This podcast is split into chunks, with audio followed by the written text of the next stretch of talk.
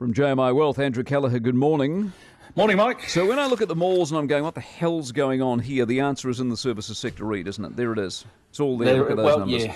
Yeah, yeah, bit of high frequency data to ponder on this morning uh, involving services sector. And now, by high frequency, Mike, I do mean this. We get this data every month, so there is plenty of potential for a bit of noise, a bit of monthly volatility, but it's also timely. It sort of gives us the ability to see trends a little earlier. So we're talking about the business BNZ uh, performance of services, but also they released on Friday the performance of manufacturing. and the story here is one of these is going well and one isn't. Uh, and everyone's looking to the central bank at the moment for a bit of a pivot. Well, if you want to see a pivot, look at the broader macroeconomy in New Zealand because we've got services lifting and looking good, and you've got manufacturing which is falling and doing it harder. Now, Mike, we get migration and tourism numbers this week, and I think that's going to show more tourists crossing the border. That's also good for the services sector, giving it a bit of a boost. I just quickly want to dwell on manufacturing that was released on Friday because the October number 49.3 under 50, so it fell to 2.4 points from the previous month. And it's the first time we've seen it under 50 in 2022, and to some degree mirroring what we're seeing around the world. Uh, particularly telling, and this is the point I wanted to make, um, I think it's telling anyway, in manufacturing, new orders component 44.3. Uh, in August, that was 60. So new orders are falling away. And outside of the COVID lockdown numbers, that's the worst level we've seen since 2009.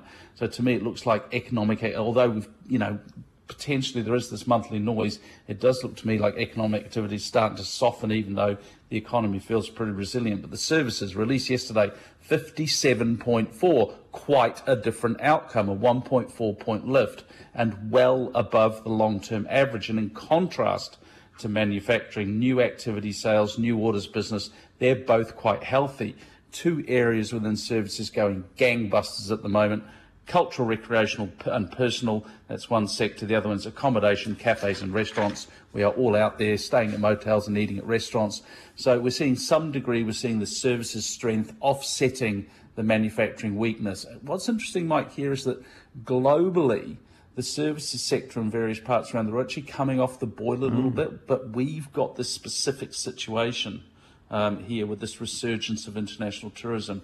Um, and my view, actually, Mike, is that you're going to see different country reactions in inflation and what's happened to labour markets. I think these country actions become more nuanced in 2023 okay. as we see more specific situations come into play. What do I do with my Dogecoin?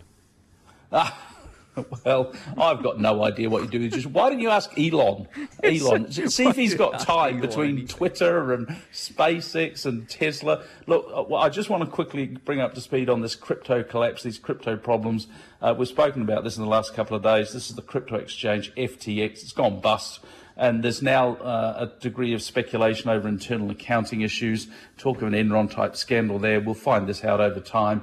Uh, a bailout looking unlikely, and we've got this ignominious demise of the founder, uh, who was, you know, heralded at the beginning of last week as being, you know, big uh, political donor and uh, sort of funder of stadiums and everything, but he's gone. Uh, but it's highlighted the fragile nature of the crypto ecosystem. The key issue now is one of contagion, Mike. You know, how much does this spread through the, the, the crypto ecosystem? Bitcoin price now about 16,500 US dollars. Uh, I will remind you that in late 21 it was just under 69,000. Mm. So it's now 75% down from the peak, 67% down so far this year. Crypto fragile, who would have thought? Now, what are the numbers? uh, the numbers, right? Well, the market's just getting a little bit of a boost because one of the Fed governors has just come out and said that they're going to slow their rate of increase uh, of the Fed funds rate. So the Dow Jones 33,838. It's up 86 points, which is about a quarter of a percent, and S&P 500 are basically just flirting with the same level that it was at last night, 3990. It's down two points at the moment. The Nasdaq uh, down 57 points, about half a percent, 11,265.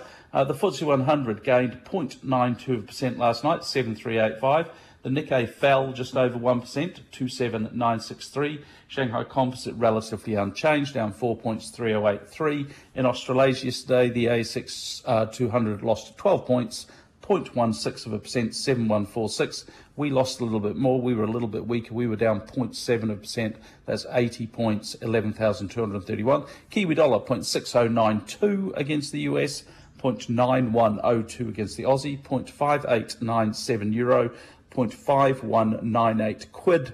Uh, we're 85.57 against the Japanese yen. Gold continues to be hold up. $1,769.32 and Brent crude $93.98. Great start. Well done. See you tomorrow. Andrew Kelleher, jmiwealth.co.nz.